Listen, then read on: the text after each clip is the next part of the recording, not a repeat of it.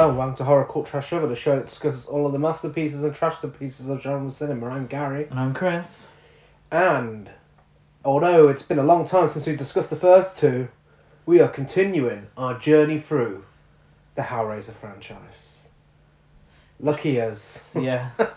Great. Uh, I, you know, so usually when we do franchises, we do through the years episodes where we'll discuss uh, everything all at once.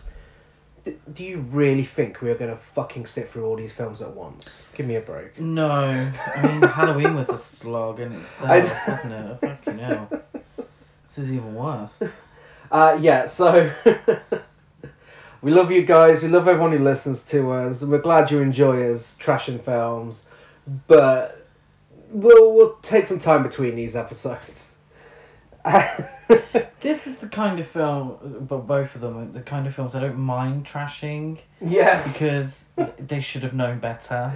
they really should have. You know, there, there's no excuses really for it. So this is the kind of one that I really do enjoy trashing. Well, if you would like to listen to us discussing the only two good films in this franchise, head back to episode 125, uh, where we discussed the first two for Pride Month with Jack from Passage del Terra.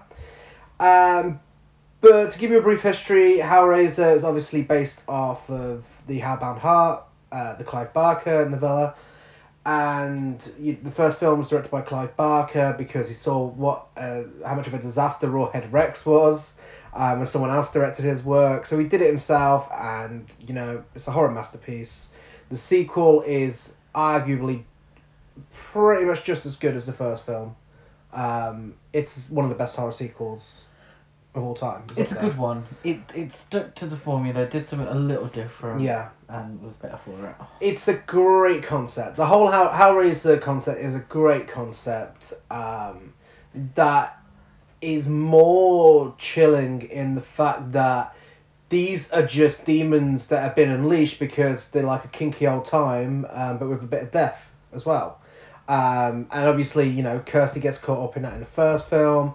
We go through hell in the second film, and it is great. It makes both of those films make the most of the batshit crazy concept. Yes, You it know, does. It, yeah. they're super gay, um, as they need to be. You know, we're dealing with uh, a lot of leather and bondage and S and M and whatever. It's the whole thing's just a crazy old eighties time. But then we hit the nineties, and that brings us to our first film, Hellraiser Three: Hell on Earth from nineteen ninety two, directed by Anthony Hickox, who we previously discussed at the start of this year with Full Eclipse. Uh, he's also done Waxwork 1 and 2, Prince Valiant, Stormcatcher, Jill Rips, Last Run, etc. etc. This was made on a budget of $5 million and it made $12.5 million worldwide.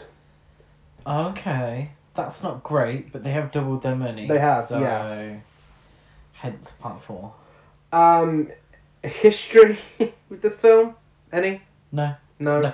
I didn't watch it until I met you. I have. Um, so I saw, well, I saw most of this film before I watched the first film because, as you may recall from our Elvira episode and probably many other episodes, um, I used to be obsessed with the horror channel and this was always being advertised on there, um, but it never seemed to actually show on there. I could never find when it was on. So I watched it on YouTube originally, and it didn't have the full film, so I saw as far as the church scene, and that was it. Um, but I, you know, I thought this was the shit back in the day when I was time to younger. cut off? I know, yeah. Not fair. Um, but I, I thought this was great back then. Um, you know, first Hellraiser film I saw, I didn't know any different. Pinhead was great and whatever. When I showed you, and I was like, oh yeah, yeah, you yeah, this is the other good Hellraiser sequel, uh, like a few years back. Watching it, I, I kind of want to just bury my face in my hands. but fuck me, I enjoyed some shit when I was younger. And it's not awful. It's not abysmal. It's not. No. It's not It's good. Not great. well, it's not even good. You wouldn't really. It's one of those sequels you wouldn't really choose to watch it unless you were marathoning Yeah, all the films. but that's how it goes That from this point on. completionist thing. Yeah, in I do actually, just to cut you off, uh, I do have a sli- very, very slight history with the film. Um, back in the day, like I'm sure many people were, horror fans were, um, I was uh, avid follower of Arrow in the Head. hmm Um, so I read all of his reviews, and I distinctly remember Hellraiser three. Um, he mentioned the CD kill. Yeah. So in my head, I think, if I remember correctly, I think he praised it, or it's stuck in my mind, and I thought, oh, it's gonna be well cool. And then you actually watch it. Mm, no, not quite. Well, it's the coolest scene in the film. the bar isn't set very high elsewhere. It's very 1992. It is, effects, is. But we'll get to that. Uh, so getting into the trivia, the biggest issue was the Black Mass scene, which caused controversy in socially conservative North Carolina. Anthony Hickox had been refused permission to shoot in a real church, so he used a matte painting, a matte painting as a background to the altar. When the crew complained of sacrilege, Hickox told them that it was no different than the countless Hammer horror films in which Christopher Lee as Dracula rampaged in churches. He's not wrong. Exactly. I mean, this takes it a little further, but it's not wrong. The initial one sheet artwork featured a side shot of Pinhead's screaming face. The MPAA said the artwork was too intense and asked that Pinhead be removed from the poster campaign. Miramax instead decided to use a composite photo of Pinhead from the original Hellraiser one sheet and successfully argued that it was suitable as it had already been used in the past. The MPAA uh, relented and allowed this new poster to art to be used. Yeah, it's so lazy. Like, there's so many other things you could have done. This is literally the same as the first film's poster, but with a different background. Yeah. It's just New York in the background. Doug Bradley said, although he enjoyed the production and working with Anthony Hickox, he experienced discomfort in some of his scenes. Early on, he agreed to act from within the uncomfortable pillar of Souls prop, where Pinhead is trapped. This limited Bradley's acting to just his face and voice. Uh, Bradley also said that the makeup from Hellraiser 3 was his least favourite. They, they changed Pinhead's makeup to make it faster to apply and remove, but this had the side effect of making it more uncomfortable to wear. However, Bradley was able to find an optician uh, who allowed him to wear a prescription version of the black lenses, uh, allowing him to stay in character for much longer periods. Yeah, I can imagine this is a fucking pain to sit through the makeup for Pinhead. Yeah, absolutely. Which makes me question why he came back for all the shitty sequels. Like, in some of them, he is literally in it for no more than one minute, and he's in full makeup and everything. It's like, what are you doing? Yeah, what are you doing with your life? They probably paid him a lot of money. For the straight to video ones, is there a lot of money to be paid? Well, I mean, I suppose not getting much work elsewhere, is it? well, you said it. Tony Randel was. Tony Randel was attached to direct, uh, but the producers removed him after they become after they became worried that his vision for the film was too bleak. Uh, Anthony Hickox replaced him after a mutual friend who he worked with on Waxwork 2 Lost in Time suggested him. Clive Barker, who disliked Hickox's prior work, believed him a poor fit for the Hellraiser series, as Hickox was known for horror comedy films. When he met with him, Barker stressed that he expected him to take the material seriously. Hickox, a fan of the series, agreed and used the first two films as a guide for the proper tone. Did he? Are you fucking kidding me? There's absolutely no way this film isn't. Wait. So was he being serious with all the comedic moments then? Was that him trying to be serious? What comedic moments? Ladies first. Oh yeah, Or the one liner. Oh, the- But he's basically turned Pinhead into Freddy Krueger. a little bit. Yeah, yeah, very much. Yeah. Peter Jackson was uh, also. If the other director had a really bleak vision, well, yeah, give him the fucking film. It's Hellraiser. Yeah, I suppose there's a different audience by that point, really. I think maybe they were looking to replace Freddy Krueger after Freddy's dead. Yeah. Maybe that's what they were looking for. Uh, Peter Jackson was asked to direct, uh, but declined because he couldn't see himself directing such a serious film. he liked the final product, but added that if I made a Hellraiser film, I'd like Pinhead to be whacked against the wall and have all the pins flattened into his face. I immediately start thinking of funny things and gags. That's just the way I am. Just the way he is. During the sex scene between Aimée Leigh uh, and Kevin Bernhardt, Leigh protested at having to appear topless. So this was resolved by having Bernhardt place his hands on her breasts to cover her nipples. Now you say place. um, it looks a little painful. It does. It does. It looks like he's proper grabbing them. It's a very Hellraiser sex scene. Um, it is. And they got that right, you know. Sweaty. Yeah. One thing about Hellraiser films, and all of them that I've seen so far, they're very sweaty Yeah. films. They always look like it's really warm on set. Yeah. I don't, know how they get it that way, but do you know what I mean? There's Yeah. certain films are sweaty films. Yeah, it's a recurring thing. Definitely one of them. Uh, Transatlantic gave Anthony Hickox six weeks to shoot the film. Uh, he had previously established a very fast shooting schedule that used long hours, which meant the cast had to adjust to his unorthodox style and the studio's demands. Doug Bradley said that he worked for 17 hours straight one day, and the large number of scenes shot daily meant uh, that he had little time to perfect them. Which is shocking because he's the only good actor in this film. yeah, yeah. Hickox's preference for in camera editing sped up production but limited the actor's view of the complete film. Unlike the previous Hellraiser films, the stages used were all very close to each other and shared a single soundstage, which made shooting simultaneously with multiple crews difficult. Okay, Another piece to the puzzle. There we are. Former New World exec Lawrence Kuppin picked up the rights to the series and quickly formed Transatlantic Entertainment with the purpose of producing sequels to several New World Pictures films. The initial lineup included Hellraiser 3, Children of the Corn 2, Wanted Dead or Alive 2, Angel 4 Undercover, and Crimes of Passion 2. Ah. But only the sequels to Hellraiser, Children of the Corn, and Angel uh, eventuated, which is very sad. I, I would love to see a sequel to Crimes of Passion. Yes. Um, Angel Four, as in the um. Is it Schoolgirl by Day, Prostitute by Day? I by believe Night? so. I believe so. F- series of films. Um, the descendant of First World War veterans Doug Bradley was deeply affected by the scenes of the soldiers fighting in the trenches. He would later comment that when witnessing the extra stress as British and German soldiers huddling around fires to keep warm in the early dawn, uh, at dawnlight, it ceased to be a film for him. It simply seemed so real. Dude, don't put yourself through this for Hellraiser 3. Come on. Right. Jesus. Okay.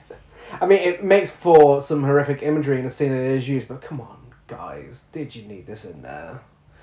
Did you really? Who knows? Is it worth? Doesn't it have to put up with enough that he has to sit in that makeup all fucking day? Jeez, poor Doug Bradley. This, this episode is dedicated to Doug Bradley. Sympathy for Doug Bradley. Yeah. Man needs a paycheck, and he, he goes to some extreme lengths for it. Well, there we go. I suppose that's acting for you. Uh, yeah, yeah. Uh, so getting into the film, an investigative reporter must send the newly unbound Pinhead and his legions back to hell. Um, We get the usual black background, white text, opening credits with the iconic score for the last time. Sadly, yeah, yeah, that is true. They try and redo it. yeah, it doesn't work. J.P. Monroe, the womanizing owner of a popular nightclub called the Boiler Room, get it, Freddy Krueger, Boiler Room, uh, steps out of his fancy car and his fancy shoes and goes to a sketchy-looking shop. Yeah, you can see how the hunky guy in the film is a lot different now Yeah, uh, compared to Uncle Frank in the first film. He was very rough and ready.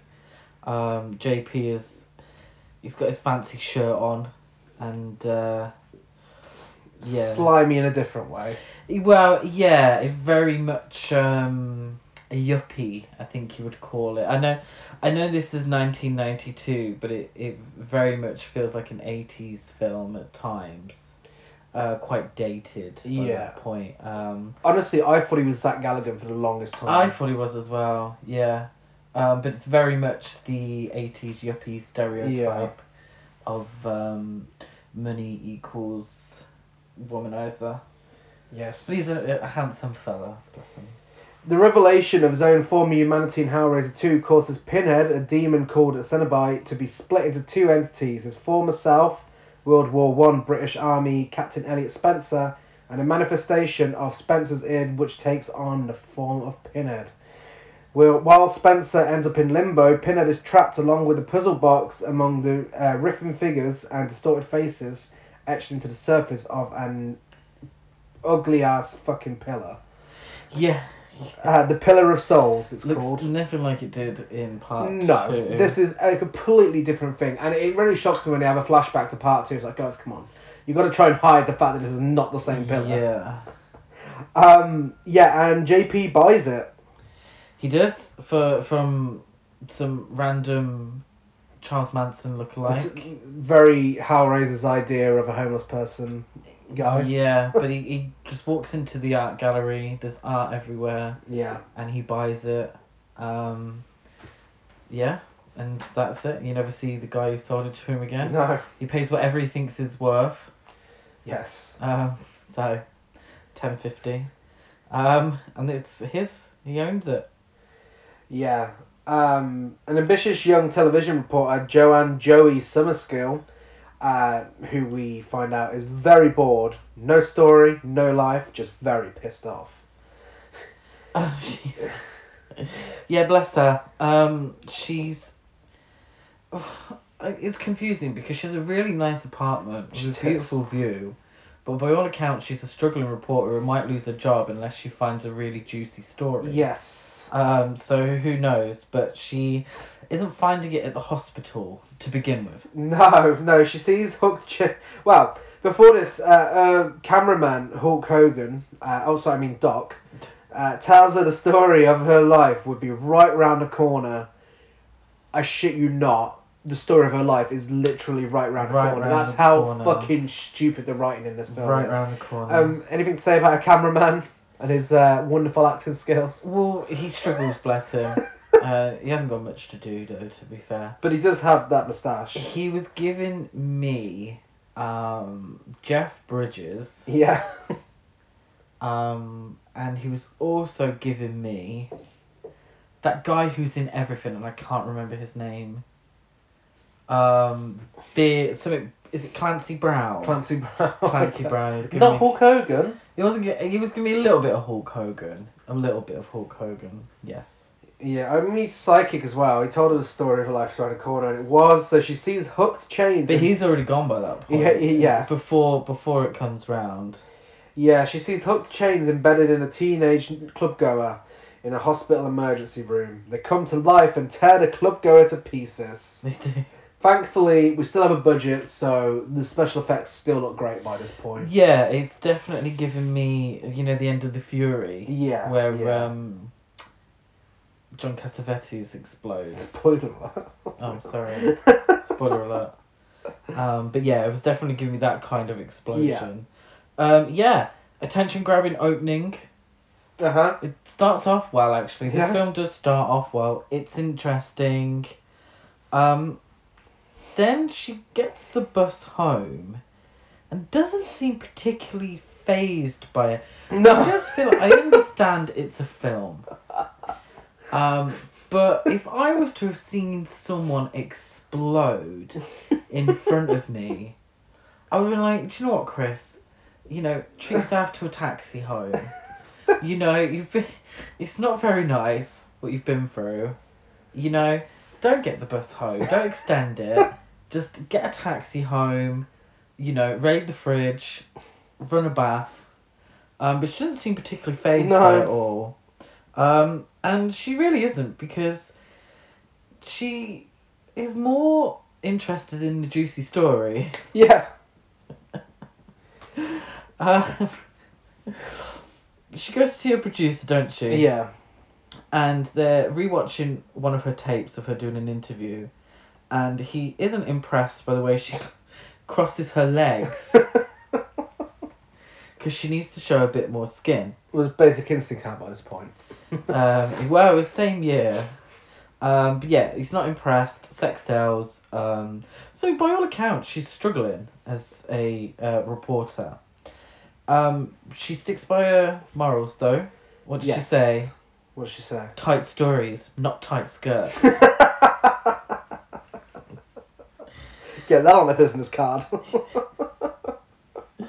um, and she's got really juicy story that she's gonna, you know. No one seems two faced by this guy no, no, no this guy exploded. Like- the police don't even get involved, do they?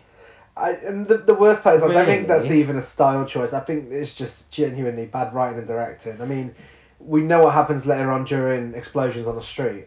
Yeah, yeah, that's true. Uh, But yeah, no one seems faced with this guy explode, like exploding in front of them. Like it's an everyday. I know it's set in New York, and they're a bit, you know, unfazed by a lot of things. This dude exploded. Come on now. Um, in an extended scene, um, which you can see on the Arrow video release, um, we get uh, Joey going to the boiler room, and we quickly realise the boiler room is a gay bar. No, it's not. Oh, it's absolutely a gay bar, Chris. A gay bar for the gays that are into hair, hair metal back then. Because it's okay. What does the doorman say to her? Dorman says. Dorman says, um, "Sweetheart, you're not too young. You're too straight." not gay and straight, like straight because she's dressed in a like fucking pence. She's serving executive realness. Yes, and everyone else is in kinky gear. Yeah, of course. What he did say is, the screenwriter watched. Uh, Nightmare on Elm Street 2. okay, wow, wow, Gary. Let's talk body double. Well, yeah, I mean, obviously. If we're gonna talk yeah. kinky nightclub scenes, it's gotta be body double. Thank you Yeah. very much. And um, Nightmare on Elm Street 2. See, it shows difference in taste on this podcast, doesn't it? Well, I don't see Frankie uh, goes to Hollywood performing in this bar. Because they couldn't so- afford it. um, I mean, we do get a hair metal band performing now. We do. Yeah. Um. this every time we, because I might as well say it now. This boiler room is meant to be the hippest, coolest place in town. Everyone's dying to get in. This, that, and the other, and the only music they play, and the only bands that perform are hair metal bands. Yeah. Um, which by nineteen ninety two were really out of style. Yeah. Like 1992 is the year Wayne's World came out and pretty much parodied hair metal. Yeah. Um. So yeah, it's clearly not the coolest, hippest place. no. And lots of the patrons look like they're dressed either like in kinky stuff or like they're dressed like the B 52s. it's true. Which I love. But it's it's it's quite jarring, isn't it? It's Well- like, well, which one you choose? There's some weird art throughout the place. It Specifically, it keeps focusing on this baby man, uh, this baby doll in uh, in barbed wire and a blindfold. Oh, to look edgy. edgy. Um, very Clive Barker. Uh, yeah, there are go-go dancers as well. Uh, it's it's a very weird place. I, In the extended version, there's a topless. There woman, is, yeah. there? um, so she confronts JP looking for Terry, who was uh, at the hospital with the guy who exploded, and uh, he uh, tries chatting her up a bit. She's like, "I don't become your type, you see. I'm out of grade school." Like, okay, this queen means business. She means She doesn't care about people exploding. She wants a fucking story. She wants to pay those bills and get a slightly more fancier apartment, probably. But I mean, she's already got quite a lot as it is. Um, Yeah, it's Career really goals, come on. Really high up with a great view Yeah. of New York. yeah, I don't know what else she wants, but now that would set you back like millions. yeah. But you know, she just wants to get a job done. She wants to be good at a job. Um, Joey has recurring nightmares uh, about how she presumes her father died in Vietnam. Yeah, that's a big, big theme of the film is her relationship with her father, and her father having died in battle before she was born in Vietnam. Um, yeah, I don't, I don't really get the point of this. We really could have done without this, and it probably would have been a better. it film. kind of felt a bit forced to give her a bit of backstory, a bit Yeah. of character.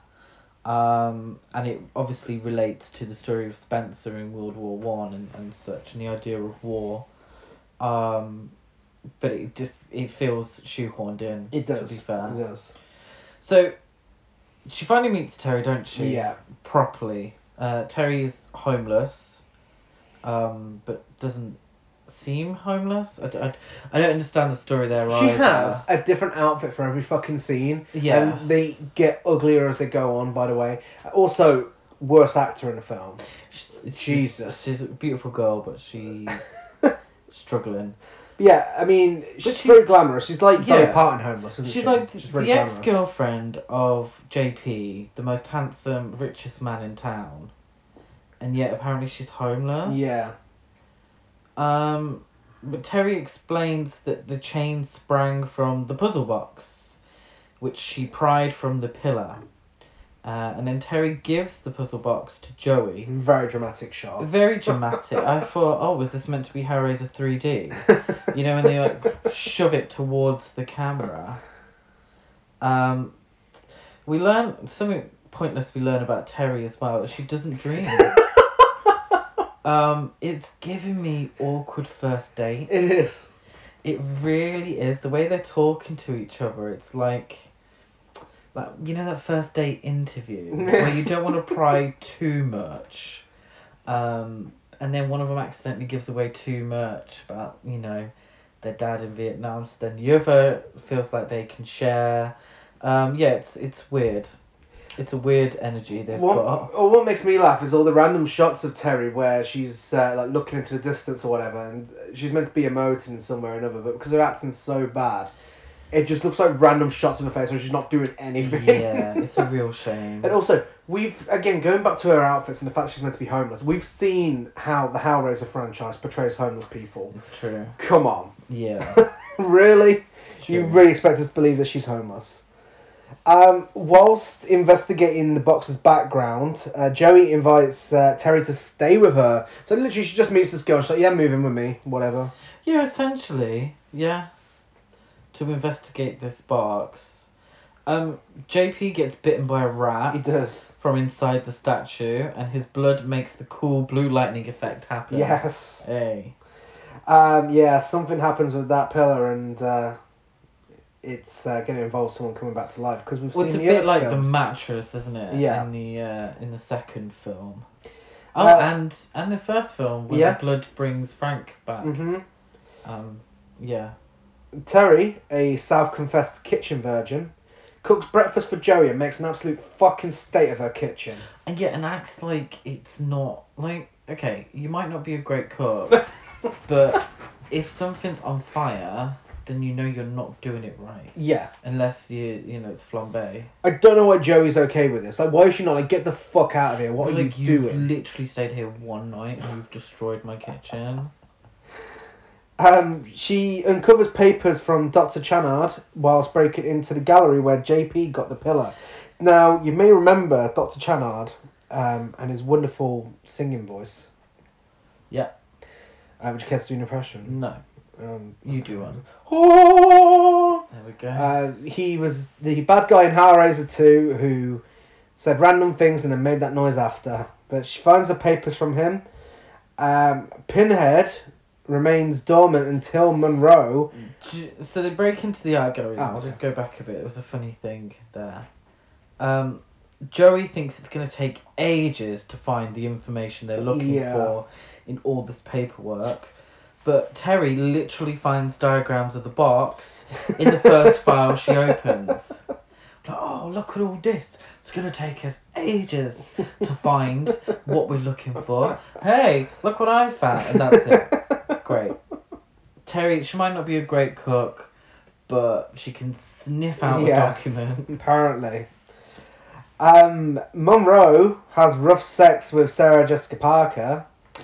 She's giving Sarah Jessica as very specific Sarah Jessica Parker when she um, had that kind of uh, in in Sex in the City that um, just above the shoulder hair Yeah. um, when she goes on the train to the other side of the country. Yes, Sandy. Sandy's in the club serving that look. Uh, Monroe invites upstairs, and this is Well, we she's get far the. too impressed by a single rose. well, she is. Yeah, it doesn't take much. Bless her. Yeah, they have awkward ow my boobs stop squishing them sex. Uh, she keeps her boots on. She does. Uh, so uh, and this is how because I get a, little, a few bits from Wikipedia. Um, well, Wikipedia described it as rough sex. Yeah. Um, afterward, hooked chains drag Sandy to the pillar. Well, before As she's that, having a right go at him. she yeah. Um, JP shines his shoes straight after sex. Ew. As if he couldn't be more of a fucking douche stereotype. Uh, and then tells Sandy to get out, so she's like, You shit, who do you think you are? and yeah, Hook Chains drag her in. So uh, Pinhead can absorb her body, drags her skin off, Yeah, her. Pinhead points out that they have both used Sandy for their own purposes. Yes. like, okay, what are you trying to say? Um, I think that yeah, they're trying to be deep there. I think. I think they're trying to, because obviously him being a kind of yuppie stereotype. Yeah, I think they're trying to say something there about using and abusing people. yeah, and uh, But then, but then give Pinhead funny one-liners. yeah. So JP's like Jesus Christ, and Pinhead in his first line of dialogue in the film that hears him screaming was like, "Not quite." yeah, Pinhead screams so much in this fucking film. That's true. Although initially horrified, Monroe agrees to bring Pinhead more club members so he can feed on them and be freed. Yeah, this whole sequence really contradicts the whole this isn't a comedy thing because I mean, he shoots Pinhead and Pinhead like catches the bullets in his mouth and spits, them Spits out. them Like, seriously? Uh, in return, Pinhead promises Monroe power and a natural delight. Yes. Um, so yeah, very much uh, the formula for Hellraiser so Yeah. far. You know, uh, Pinhead. Well, in the first film, it was Uncle Frank. Yeah. In the second film, it was For Julia. For Julia, and in this film, it's for Pinhead himself Yeah. because they smell a franchise and wanted to put Pinhead at the center of that. This. Because in the first two films, he's not really the main antagonist. Well, he was never meant to be. no. Um, you know, if I remember right, I think the female Cenobite was meant to be the leader, and of course, Pinhead himself was a woman yeah. initially, uh, which they're redoing in the remake. But I mean, in terms of antagonists, the real antagonist in the first film is Uncle Frank. Frank. Yeah. In the second film, it's Channard and Julia. Yeah. You know, with a little bit of Frank thrown in, and in this one, it's it's Hellraiser himself. Because spoiler alert, Morgan doesn't even kill that many people. Like Sandy is the only person he actually manages. Morgan. Well, his name's Monroe. Morgan. Monroe. Why am I saying Morgan? Um, yeah, no, you. Oh, it's because it's been a year since we watched uh, Killer Barbies was Dracula with Senor Morgan. No, no, it's not. Maybe it's Sonia Morgan. um, yeah, no, you're absolutely right, and this is why they've got the franchise so wrong. It's why they've got Texas Chainsaw Massacre so wrong. You know, first Texas Chainsaw Massacre, it's Leatherface and his fucked up family. Mm. First Hellraiser film is Pinhead and the Cenobites. They bring those same Cenobites back for the sequel, but then this one, they make up all new ones, and the main focus isn't any other Cenobite, it's Pinhead. He, You know, they turn him into a slasher villain, like they do with Leatherface in the Texas Chainsaw Massacre sequels. Um, that's where they fall apart. Because it's never just this singular character. Yeah, he's a cool character. Yeah, he's a horror icon. That's great. But the other supporting characters are just as great. I mean, Chatterer's great. The female Cenobite's great. Butterball's great. You know, the, that the imagery of those three with Pinhead was what was intimidating in the first two. The all four of them. It was creepy. Yeah. At the end of the day, Pinhead was always a look queen, Yeah. you know, but when it came to the acting challenges and the comedy challenges, the, you know, it didn't hold up. But really, because the the main point is that, like Leatherface, Mm. what was scary was the silence. Yeah. Was the, the you know the look, you know, not the quips, and and that the thing is with Freddy Krueger, in the first Nightmare on Elm Street, the scary part was he was very talkative yeah, because he'd read you to filth, and then kill you. yeah. But That's not what Pinhead was about. well, he had a sense of humor. because he was never the main antagonist. No. it wasn't the point. But he had a sense of humour in the first two, you know. He he did. There were, you know, a few lines here and there, um, like where he, you know, Kirsty's telling him about, uh, you know, she's back and whatever, and he's laughing at her, and that. There's, there's that sort of sick, twisted sense of humour there, like, but it's not for comedic purposes. If you get what I'm saying Yeah, that there are a few lines here and there in the first two where you know he does talk but he has such a presence and doug bradley has that voice um, where it's still intimidating yeah. you know. Yeah, of course. But when it's too much. But when you get to it part three, work. and it, every other line is a fucking joke, Yeah. that's when it's not intimidating anymore. And he just looks really cool. And but whenever he speaks, it just takes it out of it. And then they humanize him with the whole Spencer character. Yeah. Yeah. Um. So where were we? So, and you shouldn't be humanizing your horror, No. you know, villain. No. It doesn't need humanizing. Exactly. So Joey Earls uncovered a videotape from one of Pinhead's former victims, Kirsty Cotton, Ashley Lawrence in an exclusive special appearance. The- Really grainy. yeah, you could bet you. There could have been anyone in a wig. You didn't even need to be Ashley Lawrence. you can't even see her face. Um, she in the videotape she explains the puzzle box is the only means of returning Pinhead to Hal. So Pinhead, out of drag, appears on the video on his confessional and tells Joey that Kirsty's telling the truth. Mmm. A Spencer. Yeah, she's like, oh, she's telling the truth, Joey. And, oh, okay, cheers. Um, Terry's reading a book on battles of the 20th Oh my god, century. highly inappropriate. She'd been told about these dreams at this point as well. Like, she, knows. had. Oh, did you did your dad die in Vietnam? I'm just gonna read this book in front of you. It's called Battles of the Twentieth Century. Wonder if any of the ones I'm reading about are the ones your dad died in. You know, oh, how inappropriate. She notices the puzzle box is looking less rusty and starts feeling it up before she's interrupted by a call from JP, telling her that he's a bad guy, he misses her, and he invites her over. Uh, she tells him she can't and puts the phone down. But there's another call straight after telling Joey that she got the job in Monterey and that she'll have to sell her condo.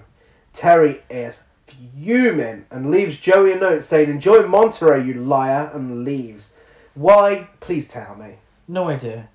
Like this whole Monterey thing is not, you know, mentioned before or after. No. um, the whole premise of the film is that Joey is trying to make her name in reporting Yeah. in New York. Um, there's no, they don't even have a conversation about it. I've no idea where this is. Mhm. It's so forced. It comes completely out of nowhere. Um, absolutely ridiculous. It makes no sense. It's just an excuse to get her to the boiler room. Like seriously, Yeah. she could have answered the call and be like, "Yeah, okay, I'm coming over." Just And then, like, simple as that. They really don't know each other well enough for this kind of reaction No. either. It's very strange. I mean, Joey doesn't give a shit because she just goes back to bed. Yeah. She she finds the note and goes to bed. Yeah, it's um weird because in a in a bit JP and Terry having a conversation and they're acting as if Terry and Joey were lovers. Yeah. So I question whether that was meant to have been written Mm. that way. Um, but they were too um scared to do a lesbian Yeah. love scene because it definitely feels like they're written to it's It does. written to be a relationship between them that isn't Mm. apparent in the film Yeah. Um because this is just someone that you know come live with me and we can try and solve this mystery um, but if there had been a sexual relationship between the two Mhm. it would have made more sense Yeah. um, so may- maybe they just it had been written that way, but they just didn't go with that in the end. Yeah. Wouldn't surprise me. JP attempts to feed Terry to Pinhead, uh, but she overpowers him by becoming a butch queen, putting on some knuckle dusters and punching him. Yeah, wherever she got the knuckle dusters from, who knows? Yeah, fucking homeless, but she has a pair of knuckle dusters and also another new outfit between the scene and the last one. This is the worst one Exactly. yet. Um, before she can flee, Pinhead talks her into feeding Monroe to him, uh, promising to turn her into a demon in return. Yeah. So, eating JP makes the babies on the pillar come to life, lights shine through it, the statue starts spunking everywhere, uh, and it explodes, unleashing Pinhead. Yes, she's back. back It's back such again. a cool reveal. Like, no matter how bad this film is, the, the reveal of Pinhead in the scene is just so fucking cool. Doug Bradley is great in this role. He like really Sasha is. Velour Yeah, reveal. exactly. It's like, come on, season three, let's get sickening.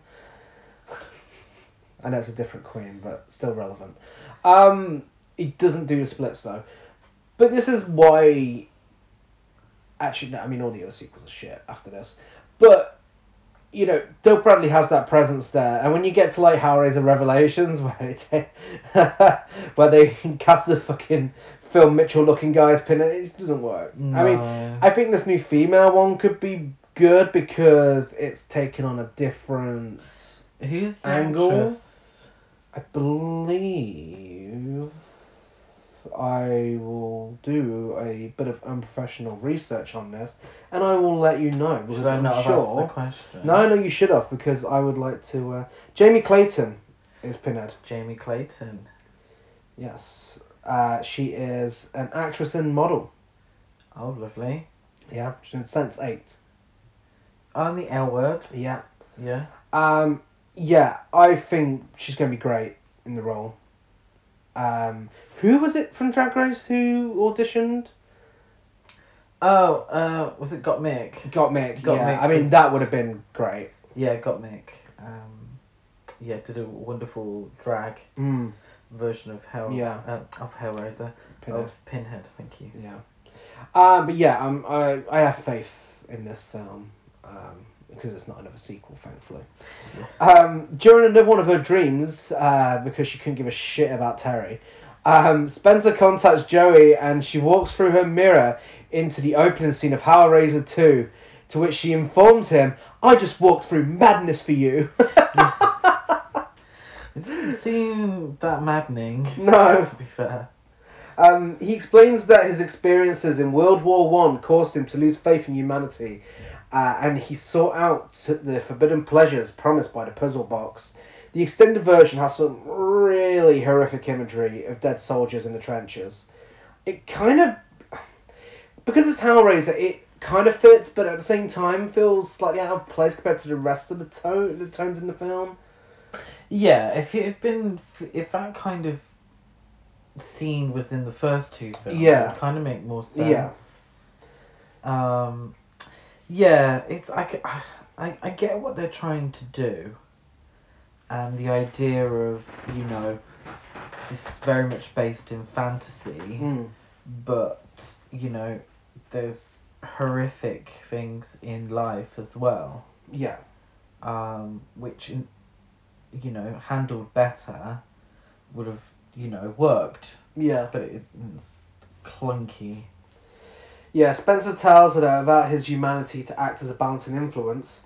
Pinhead is completely evil and will indiscriminately wreak havoc on Earth for his own pleasure in violation of the Cenobites' laws. Well, I mean, he, he, he had plenty of chances to do that in the first two, but anyway. Uh, yeah i don't understand the cenobites laws thing. I know, yeah. And to defeat him, Joey must reunite Spencer's spirit with Pinhead and use the puzzle box to return him to hell. Well, I mean, it didn't really work out so well for him last time, considering, Exactly. you know, yeah. It Literally, Hellraiser 2, he see he noticed his human self and he turned into a good guy, but now he's back and he's all of a sudden wanting to kill everyone on Earth. Get fucked. So lazy, this writing.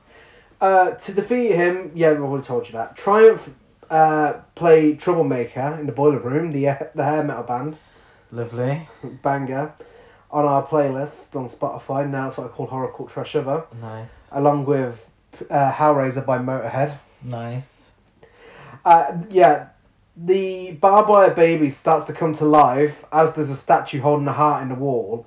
Uh, there's an explosion and Pinhead appears and says, "Shall we begin?" Uh, and this scene is fucking great. Uh, Pinhead massacres everyone in the club. He rips someone's finger off, uh, part of someone's face. He turns his he turns his head in a bizarre series of events into an icicle and stabs a woman in the mouth. yeah so fucking stupid. Uh, sends CDs flying into the DJ's face. Uh, yeah well the dj's playing and these cds are above him and it, Yeah. it's, it's very 1992 It is. effects uh, cgi um, the dj's like? And, like looking up, oh, oh, oh. and then yeah, so the uh, I don't know how would you describe? I mean, become embedded in his head. yeah, yeah, Um. Yeah. It's it's a cool scene. it is. um. Again, you know, Brian De Palma did it better in Carrie. much like the club scene, Brian De Palma did much better in Body Double. Um, James Cameron did it better in The Terminator. You know, um, there's so many better nightclub scenes, but yeah, still, it, you know, it's all this film's got going for it, isn't it? That's- Yeah, it's good. It's the best scene of the film. It's a cool scene. It's a very cool scene. It's the one that people remember the film for. Yes. Um, this and the church scene. Everything else, I'm sure people couldn't tell you anything. Uh, yeah, loads of chains are flying everywhere into people, and the doors are locked. Chains are flying. Yes. Here in the news reports, Joey calls Doc, who flicks through his TV. Uh, one channel has an interview with director Anthony Hickox on it. Uh, she asks him to go to the club with her to investigate. What's wrong with his TV? Like, it has two channels Anthony Hickox and people sitting around with a Turkish bath. Oh, yeah. like, that's it. They're the only two channels he has. Was he was he flicking more? Well, he keeps flicking it, it's the same two channels. Oh. Strange. Uh, when Joey's car arrives, uh, Doc's car is there, but no one's in it. So she enters the club and finds lots of chains and corpses. Pinhead orders Joey to give him the box, but she escapes him after saying, You're gonna have to come and get it, you ugly fuck. yeah. It's a bit harsh, really. No point coming for his looks, is there? I mean, the library's open for Pinhead. He, he didn't. He had the chance to read it, but he didn't. No. He is that type of villain now, so he could have done it. So he's turned the barman, the DJ, and it's revealed Doc into Cenobites. Terry and JP as well. Terry and yeah, but she doesn't see that till later until she's at the No. construction site. Well, So just for now, she's being traced through the uh, streets, um, pursued by these three Cenobites. The barman uh, drinks alcohol Before- and then before we get to that point, before we get to that point, uh, in a bizarre series of events, she runs into the streets. She causes a taxi driver to crash his cab and burst a water pipe. Pinhead sends wires of electricity and chains after her, as well as, well as causing random things to explode. Uh, there's something going on during the scene, though. There's two extras in the background. And whilst all these things are exploding as she's running down the street and all this chaos is going on, these two extras are just taking a casual stroll down the street, walking around like nothing's going on. they're not running, they're not screaming, nothing. They're just having a walk down the street. yeah, it's weird. But yeah, then that's when we get the the new Cenobites. Yeah. Yeah. Um. So, Doc, he has a camera uh, embedded in his eye now. Yeah, like oh, it's where- like a, he looks like one of the Borgs from Star He, Trek. he does. He, the first thing he says is, "Have you seen what you did to me, you little bitch?" He uses camera head to kill a random guy who is really not that worried about what's going on, and he's like, "Ready for your close up, Joey?" Um, they look fucking awful. They do. They so really bad. do. For how good you know the blood and guts effects Yeah. are, they look like shit. Yeah. Cenobites. Um, the DJ has the CDs in his head still and some barbed wire. Mm. Um, he sends CDs flying into a taxi driver's head. Uh, and the barman, yeah, this is the weird one. Um, he looks like the barbed wire baby from the club. Um, and he has a cocktail shaker that he uses to throw gasoline and set people on fire. yeah, it's- yeah. Yeah, it's um. He breathes fire for fuck's sake. yeah, it but it's it's gone from that sort of S and M thing, in the first two films, Yeah.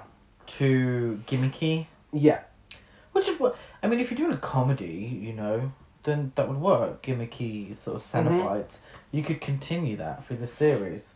But if you're also going to take yourself seriously, that doesn't quite work. Yeah. Yeah, exactly. Um, the Cenobites kill local police. Doc says that's a wrap. And, um, I don't know why. All three of these Cenobites make me think of Robocop 3.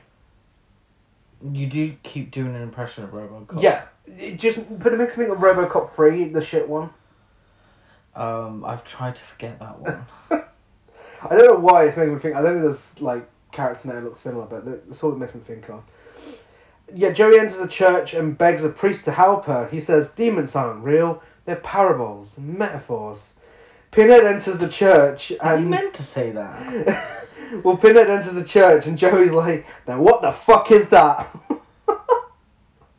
Um, the priest is appalled by the appearance of Pinhead, who defiles the church. Uh, he puts two of his pins in his hand, does the uh, classic Jesus pose, uh, makes things explode, says "I am the way" and other Bible quotes, and then force feeds his flesh to the priest. Yeah. Um, it kind of looks like a prawn kebab, doesn't it? Does- Because his, his flesh is kind of like a wiggly worm, or Yeah. like. Um, yeah. It. I see what they're going for, but it comes across a bit cheesy. I thought. It does, yeah. You can tell they're trying to shock. Um, and yeah, Doug Bradley does everything he can with it, but he, It's, It's- giving me. It's a boy. yeah, yeah, it's very nice. The whole thing's so fucking Freddy Krueger. Yeah. Um, he almost kills the priest until Joey regains his attention to the puzzle box uh, and gets him to chase her. Then Chase me. she goes to a construction site uh, where the Cenobites prepare to torture her, including Terry. Um, she has a cigarette coming out of her throat. That's her. For some Cenobite reason, yeah, I don't know why her. cig- I I mean, she had a few cigs earlier on in the film, but I, I didn't think that was a character, real character trait. The biggest puzzle. what else would she? But, Have? uh, yeah, exactly. Another ugly outfit. Um, JP, what the fuck is that on his head? yeah, I've like some form of screws or something. Yeah, just- drill. Constantly going into his head. It looks ridiculous. Yeah, and again, I, I don't know what you know. If you if you're gonna make some cheesy character trait Cenobites, then at least be consistent with it. You know, he could have. I don't know. Had like a drill on his dick or something. like, you know, something like that. Flamboyant shirts or Yeah. something like that.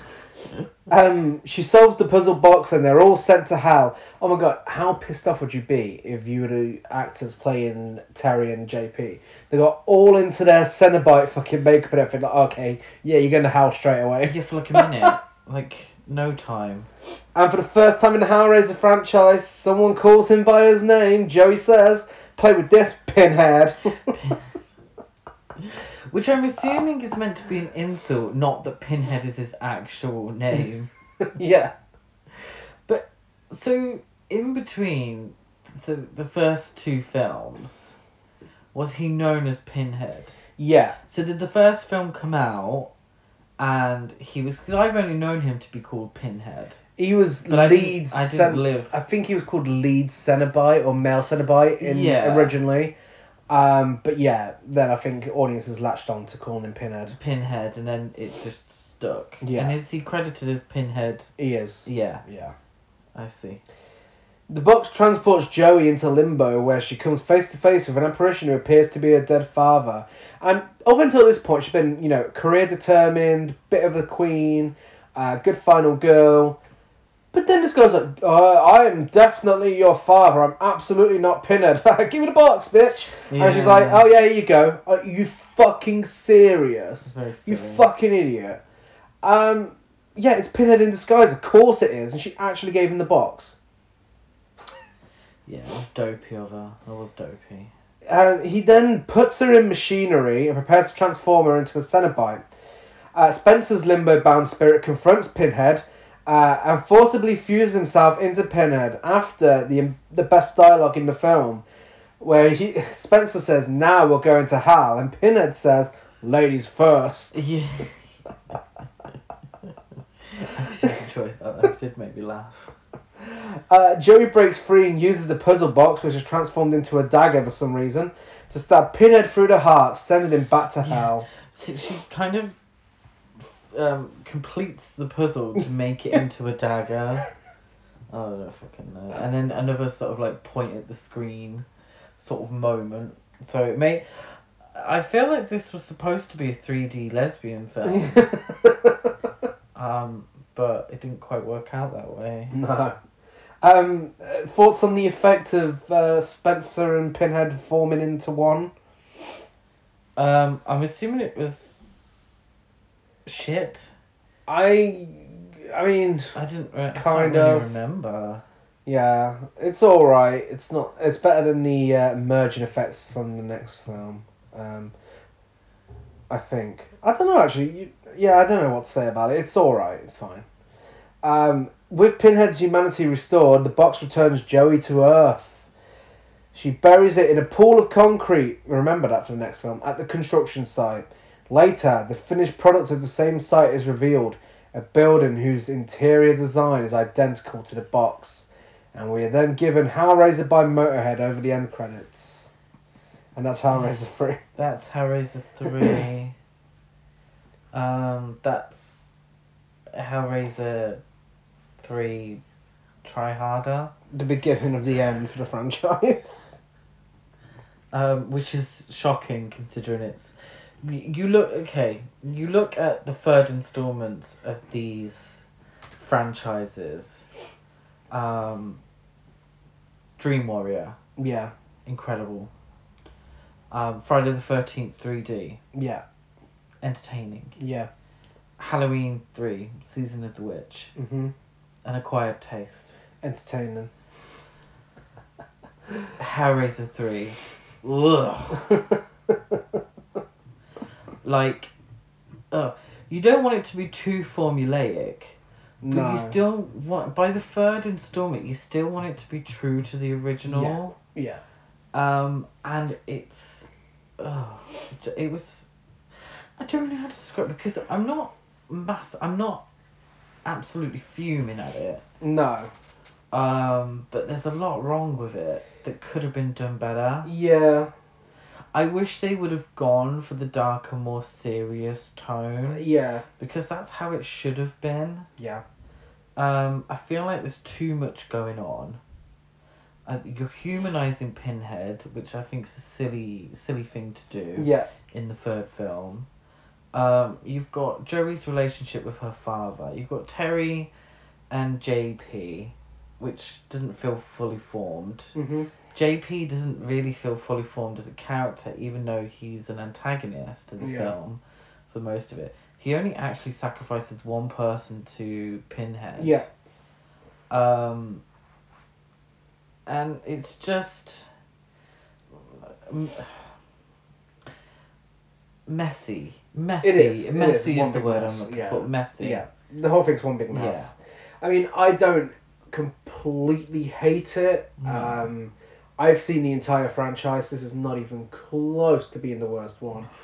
Um, it's, it's actually not the worst one we're discussing today. no, no. Um, yeah, it's you know if I was watching the three as a trilogy, I wouldn't be against watching it again. Uh, preferably, I'd just watch one and two though. But I wouldn't, you know, I wouldn't say, "Oh, I'm never watching that piece of shit again," because it is fun, it is entertaining for the most part. It's just fucking shit though. Yeah, it it's messy, but it's silly. Yeah. It's it's a silly mess. Yeah. You can still be entertained by it. Just don't, you know, don't spend an hour of your life discussing it on a podcast. Yeah, exactly.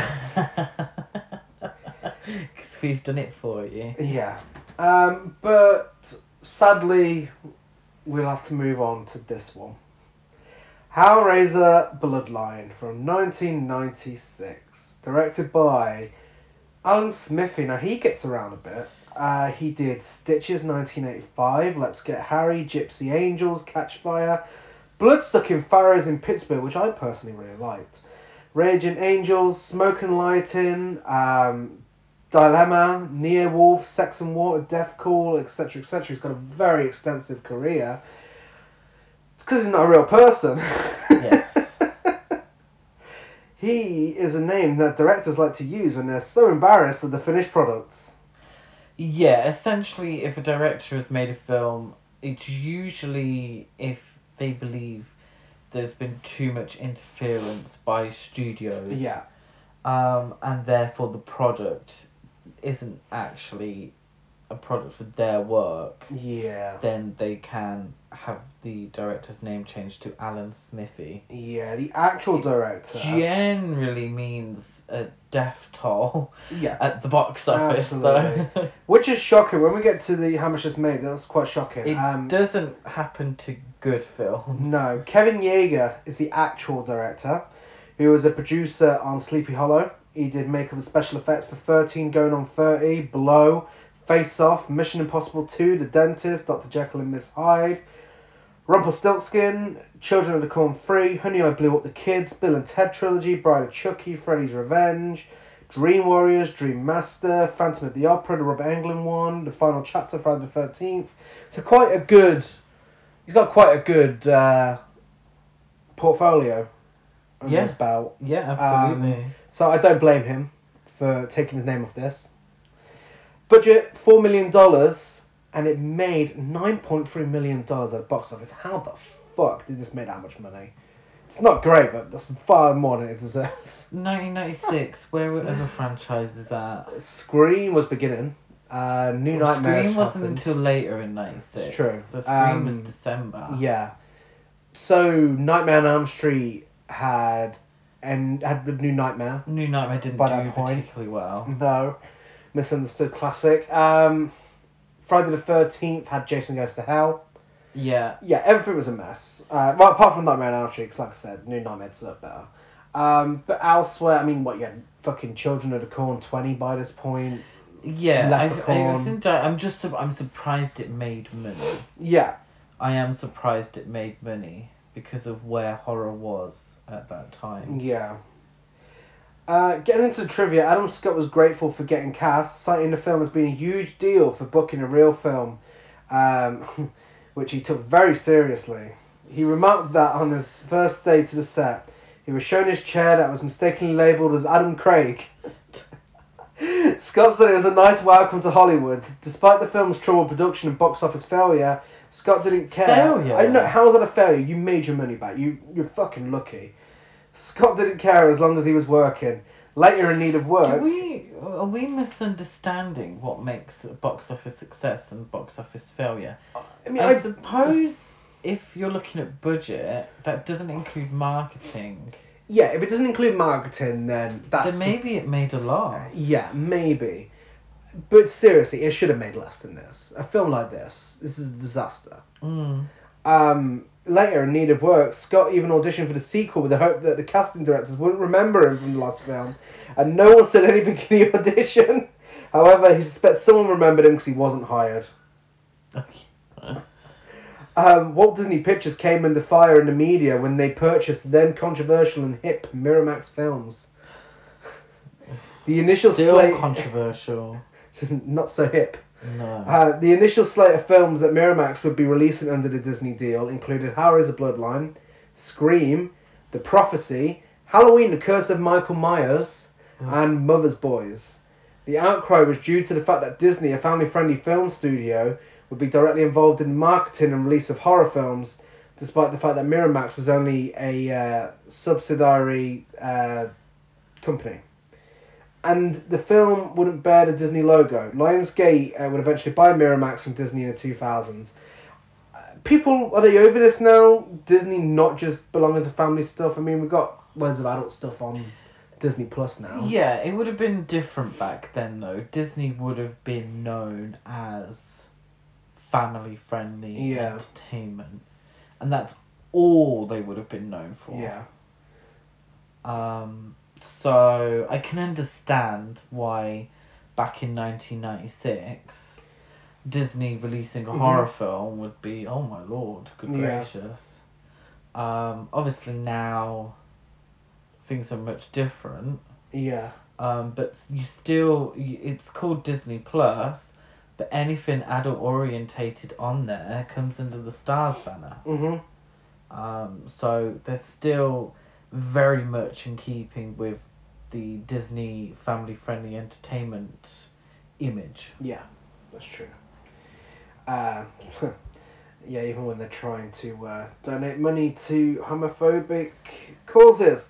But that's a story for a different day. Mm, we haven't got time for that. I believe they've gone back on it now, but still, come on, guys. Due to the film's, they? yeah, yeah, they, um, I believe they took their name off it now, or something like that, something to that effect, anyway. Mm. A little too late. Due to the film's critical and financial failure, this would be the last Hellraiser film to get a wide theatrical release. Although some of the latest sequels are screened at film festivals and in various other limited screens before going straight to video. Th- This film was theatrically released. Just let that sink in for a second. yeah. This could have been seen at your local fucking Odeon or Showcase Cinemas or Cineworld if it was released nowadays. That is bizarre. Um. Yeah, I suppose so. I suppose it is bizarre.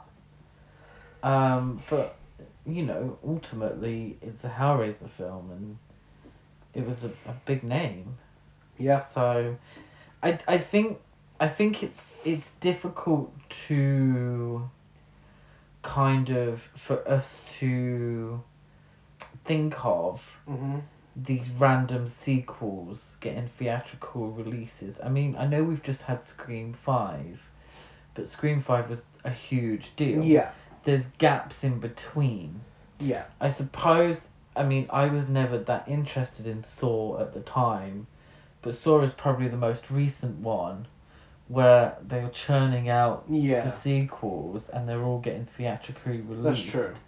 Like, oh, Final Destination 5, I saw that at the cinema. Yeah. Paranormal Activity. You know, and Lord knows Final Destination 5 was shit. Yeah. Excuse me. No, it wasn't. Well, That's wh- four. Which one did I see? Four. The one with the car wash? Four. Oh, okay, 4 was shit. Anyway. So I suppose it makes sense, doesn't it? Yeah. No, absolutely. Uh, though promotional photos of aristocratic Cenobites wearing white powdered wigs were released in various sci-fi magazines to promote the film, the Cenobites were cut from the finished film along with demon clowns and an entire balloon, balloon ballroom fancy dress party as the studio wanted to get to Pinhead's story sooner. Ugh. I honestly, demon clowns and white powdered wigs might have brightened us up a little. Again, might have, yeah. Oh, I don't know, nothing could. Del Toro declined the chance to direct this film. Yeah. Good on him. I feel like he could have done something good with this, though. This is I felt like he could have done something good with Nightmare Alley. wow. In the Hellraiser films and their legacy, author Paul Kane described this screenplay as ambitious and one of the best Hellraiser sequels. The thing is, at the end of the day, we could sit here and say, "Oh, so and so would have made this a great film. So and so would have made this a great film," um, but ultimately, a lot of we see a pattern where a lot of these kind of films fail because the director can't get along with the um, producers Yeah.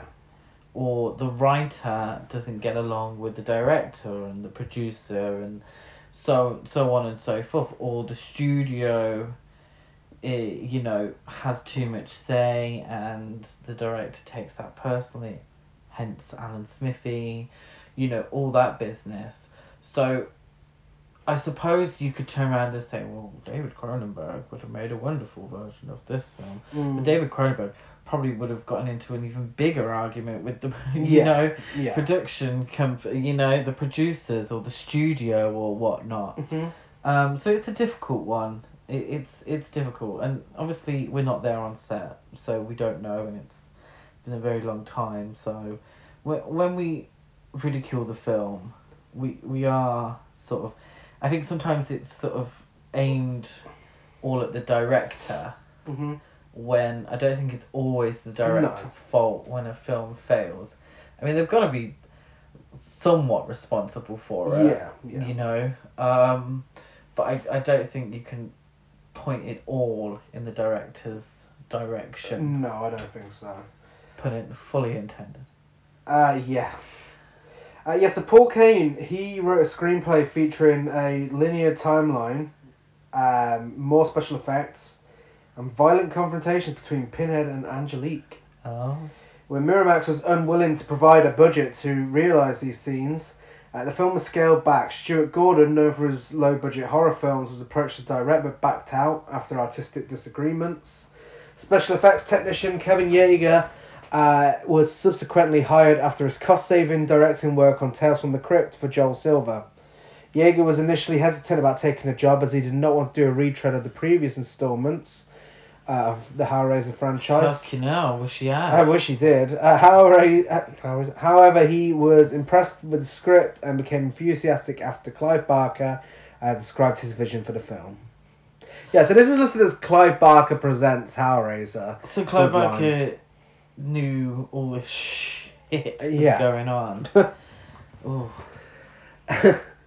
Rimmer, uh, played by Christine Harnos, was originally male but was re- rewritten in later draft after several female characters are streamlined out, including a descendant of Kirsty Cotton who would serve as Paul's love interest. oh, wow. Was allegedly intended to be the final Hellraiser film, ending with Pinhead destroyed once and for all. Yeah, get the fuck out of here. He's destroyed once and for all, like fucking 50 years into the I future. know, yeah. What does that mean for the present timeline? We know he's still alive and Yeah. many more sequels can be made. Fucking idiots. He's never alive, really. No. I mean, it's never really explained how he comes back Yeah. in part three.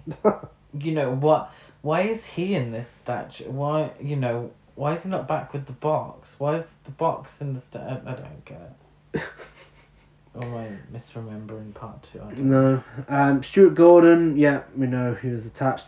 Joe Chappelle was the studio's first choice to direct the film and actually agreed to direct Halloween The Curse of Michael Myers on the understanding he'd be allowed to direct this film, which he was more interested in. But eventually declined the offer due to feeling He burned out. Screwed either way. Bloody hell. Well, yeah, he, he declined it because he was burned out after the production of Hellraiser 6.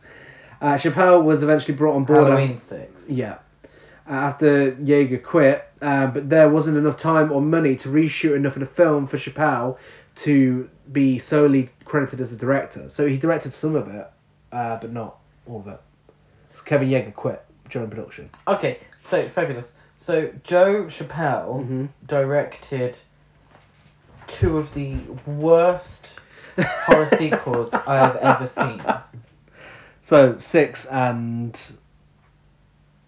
what else did he do? This one, oh yeah, partially. this is yeah. abysmal. I mean, I haven't seen the ones that come after it, but this is abysmal. Yeah. Shite. Um, he also directed The Schools too. um, and then episodes of the Fringe, uh, like Fringe and CSI Miami and such, Chicago Fire and, and so on and so forth.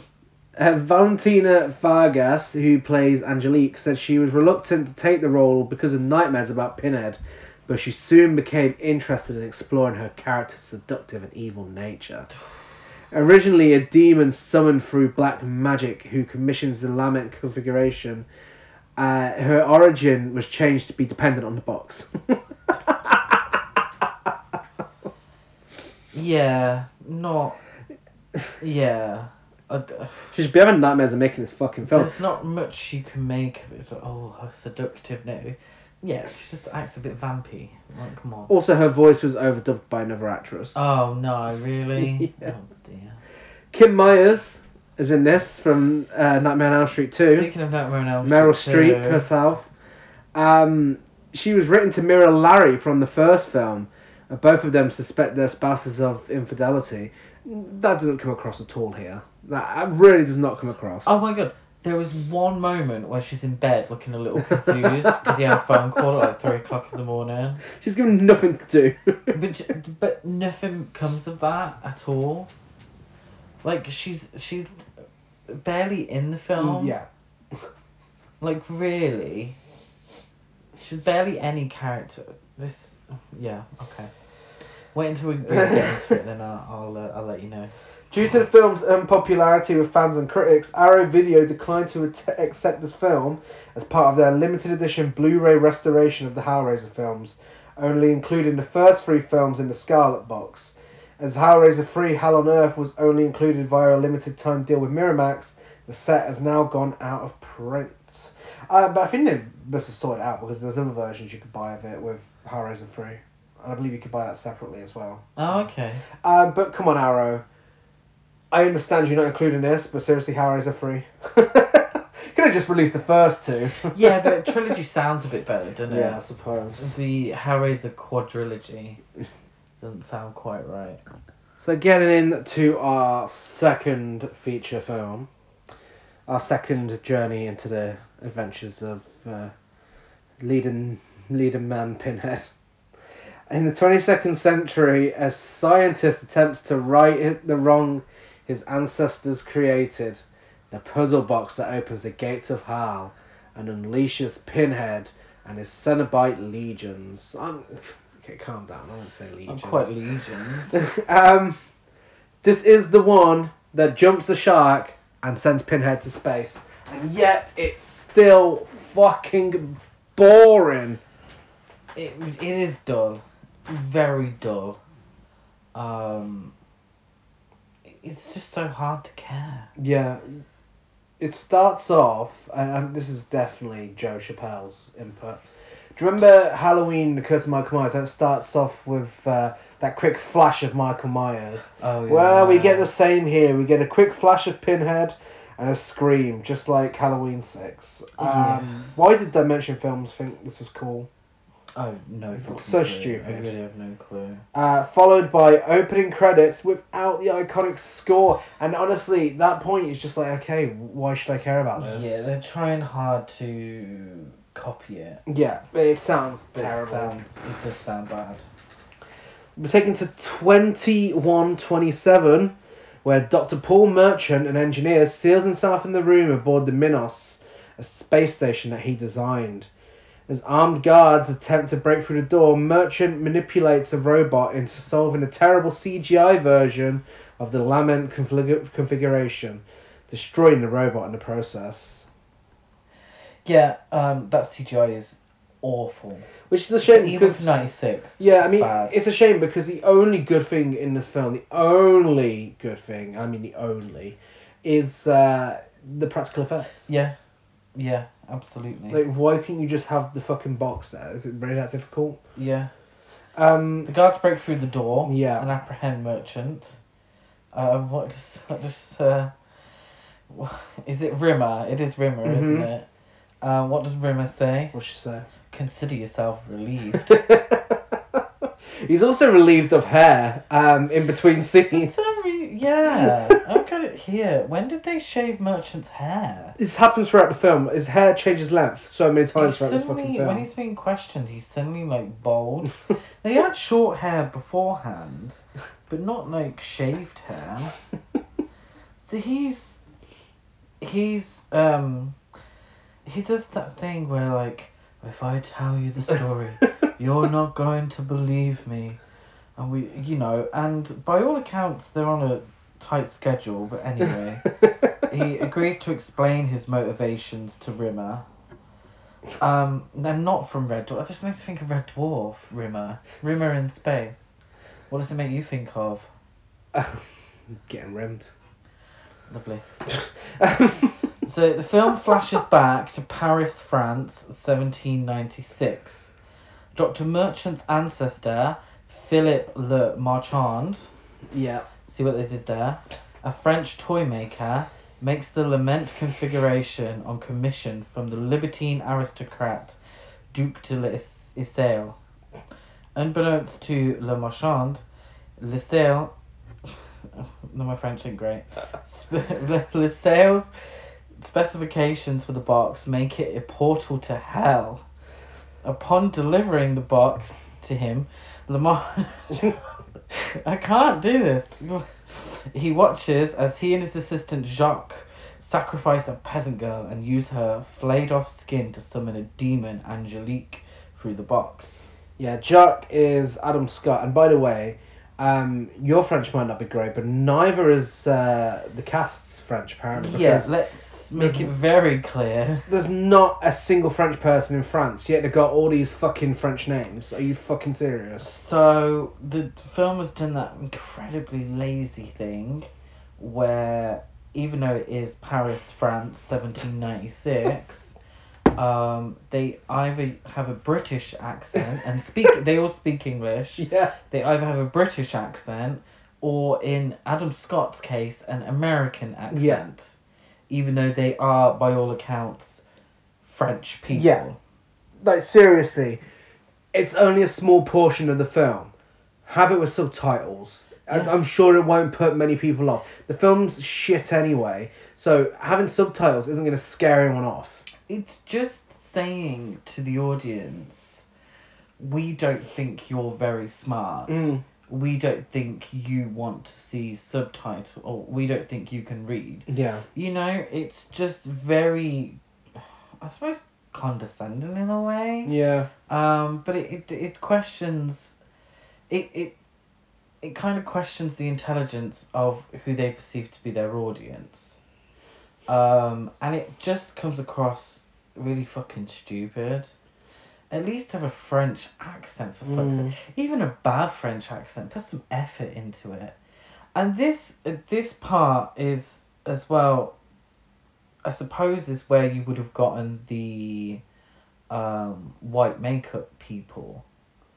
And the ballroom stuff. Yeah. and the ballroom stuff. And I think if they had made this into a kind of Marquis de Sade Mm. Kind of situation, then it would have been really on brand for Hellraiser Yeah. as a series.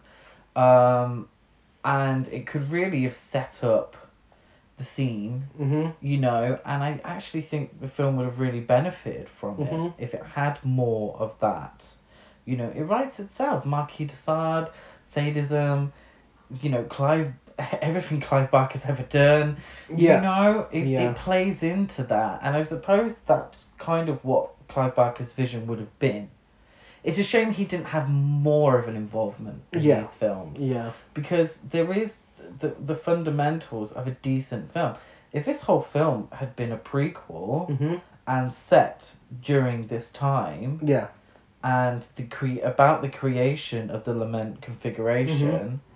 then you could have had a decent film here. Yeah. And I suppose that's what's most annoying is that really there are parts that could have really played out well, but it fails on Yeah. every level. Yeah.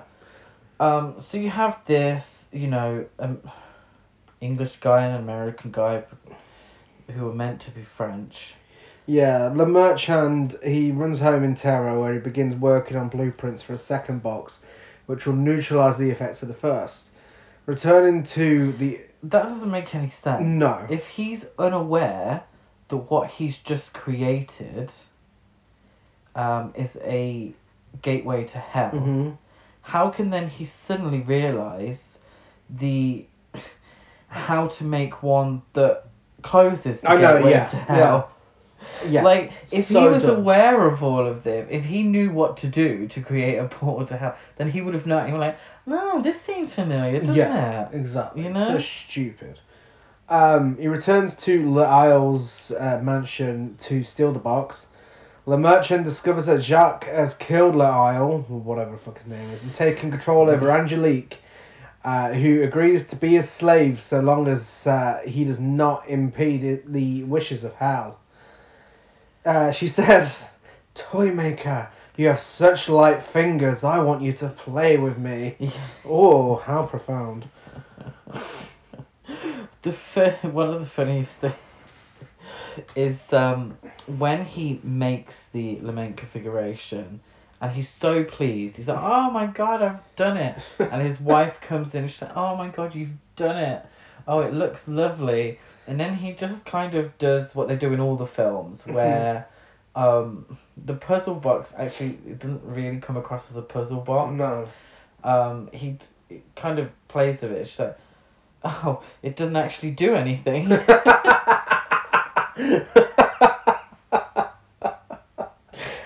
and it's kind of like how I thought about the box. Right? So for them to call it a toy, I've never looked at it as a toy. no. Um, I suppose it's kind of a puzzle box, but it's always been a puzzle box that does it itself. Yeah, but it's kind of the, the whole thing. Let's face it, is uh, symbolism for a clay, isn't it? You're trying to find the G spot of the puzzle box. Okay. I mean, the way they rub it. Come on, it is absolutely trying to be something filthy. Yeah, probably. That's you know it's Clive Barker. That's of course that's what he's going for. Yeah, but they're saying it's a toy Yeah. toy maker. Uh, that it's a toy, but it's not really a toy. No. So it is technically a read, um, but she's not lying No. when she says, "Oh, it doesn't actually do anything." um, she's pregnant, by the way. Yeah. Um. You know, useful for the rest of the story. Well, that's the thing. She's conveniently pregnant, um, because the pair kill Le Marchand, Mer- Marchand Yeah. and Jacques informs him that his bloodline is now cursed for helping open the portal to hell. Um, so yeah, very convenient that his wife's pregnant. If she hadn't been pregnant, then it wouldn't really have been a problem. it would have been like, what bloodline? like, and he's a pretty young dude as well. To Yeah. be fair, you know, it was perfectly feasible that he wouldn't have a child or a pregnant wife. Um, so yeah, that happens. Yeah. Then we're taken to Um, Adam 1996. Scott, sorry, I've just got here. I've just realised Adam Scott is giving more surfer dude than French aristocrat. Um, yeah, we're taken to 1996, uh, where Le Marchand's descendant, John Merchant, Who is Oh. a dead ringer for Harry Styles? Like seriously. I love how they go from Le Marchand to John. yeah. Well, no, Le Marchand is his surname. I don't know what his first. John was it- Merchant. Was it Phi- Philippe Le Marchand?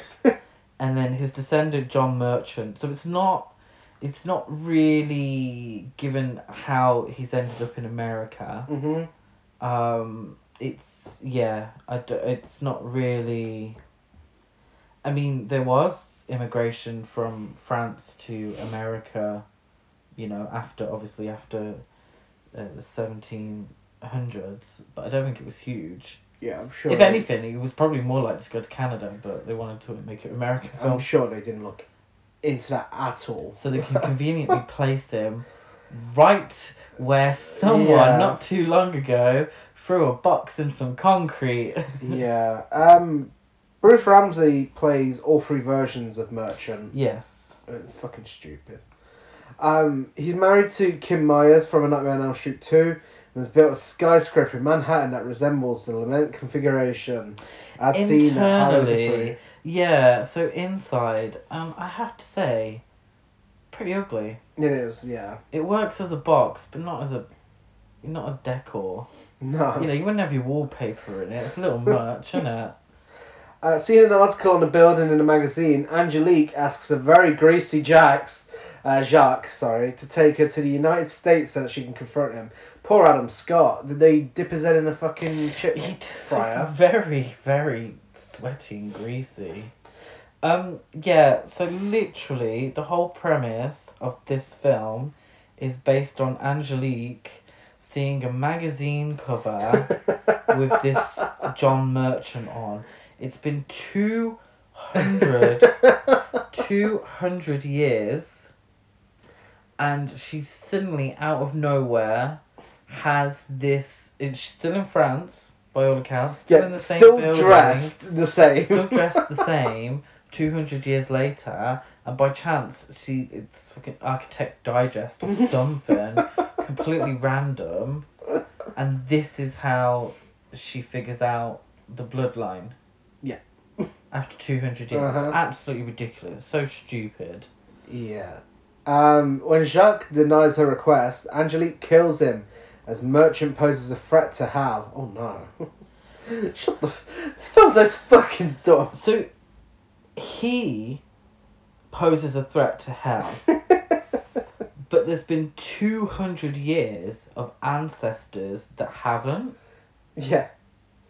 Like, you'd think she would have kept an eye on the pregnant wife I know, yeah. and kind of followed that and followed them to America. Could have just killed the pregnant wife. Could have Um, actually just killed the pregnant wife, to be fair. It is very confusing. it's almost like the film was like, oh, okay, we need to be set in present day as well. So we've got past, present, and future. How clever are we? Yeah. When actually, this would have been. I, I hate to beat a dead horse, but you could have just had the whole thing set Marquis de Sade style Yeah. at, at the creation of it and had it as a prequel to the other films, and it would have worked really well. I might just do that actually. you know, if anyone wants to, you know, send me some money on PayPal, just let me know. I'll give you the deets, and I'll make that for you. Um, absolutely hilarious when Jacques turns around and says "Screw America" in an incredibly thick American accent. What are we meant to think he's French? Like, What, what do they want us to believe here? Ridiculous. Screw America when he's got an American accent. Yeah. Also, if they've been alive 200 years, how didn't they know about Kirsty and Joey? with Oh, I know. Yeah. Yeah. Like, I'm pretty sure all that shit made the news in America, but the only time they've become aware of any of it is through Architecture Digest. Yeah. Whatever.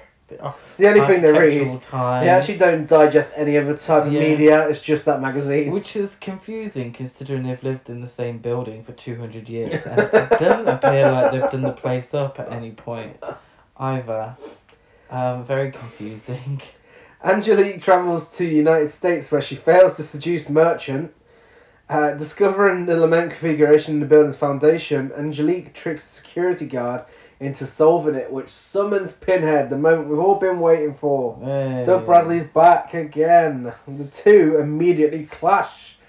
Um, as Pinhead represents a shift in the ideologies of hell, which she left behind 200 years ago, while Angelique believes in corrupting people through temptation, Pinhead is fanatically devoted to pain and suffering. Shut the fuck What a load of shit. That is Absolute such a poor crap. excuse. Such a poor excuse for conflict. And spoiler alert, by the end of the film, she's just like, oh yeah, okay, I'll be your Cenobite pinhead, go on then. What does it even mean? fuck off. Anyway, look, what are they trying to say?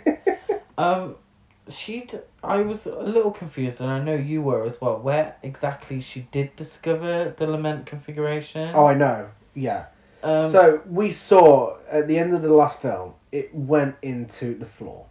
yeah, It was in the floor, buried in concrete, um, but somehow it is in a pillar inside the building Yeah. in this film.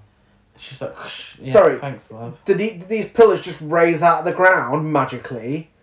Like, uh, how the fuck is that in there? That makes no sense. No, no, it should be in concrete. Like, watch Joey- the third film. Joey made a big point of putting it in concrete. If you're gonna make a sequel, watch the third film.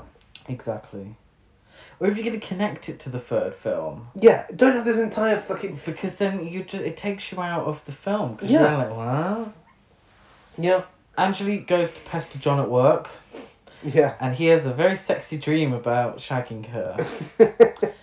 she then calls him in the middle of the night to meet up, and he agrees, which doesn't best please his wife, Kim Myers. no. Well, Kind of. She just kind kind of has a moment where she's like, she's like, oh, oh, she oh, deserves so much us?" better than this. Um, it doesn't go anywhere. Doesn't. There's no showdown between the two. No. Completely pointless.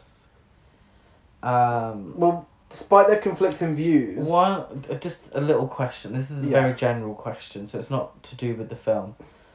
But in a lot of films that we've watched, obviously older films, everyone had a phone next to their bed. Yeah. Now I've never had a phone next to when we had landlines back in the day. You Mm. had one landline in the front room, Yeah. um, and then obviously when the internet happened, we had to have a landline hmm upstairs where the computer was. But I've never known anyone. I'm assuming it's an American thing to have a landline phone next to their bed. No, so dumb. Because if you're gonna get a, a call in the middle of Mhm. the night, you know, you're gonna hear it from. Unless these houses are so big, I don't know. I don't know. It's just something that it's that I kind of because I was so fucking bored by the rest of the film. you can tell. You can tell that the film is fucking dire when the only question I've got is, did people have phones next to their beds? Obviously, we have mobile phones now, so everyone's got their fucking phone next to their heads in the middle of the night. Well, despite their conflicting views, um, Pinhead and Angelique forge an uneasy alliance to kill Merchant before he can complete the Elysium configuration, an anti-Lament configuration that creates perpetual light and would serve to permanently close all gateways to hell. this Yeah. is his day job. What the fuck is he doing with his life? Yeah, so apparently part of his bloodline is that he knows how to do this, and it's taken 200 years.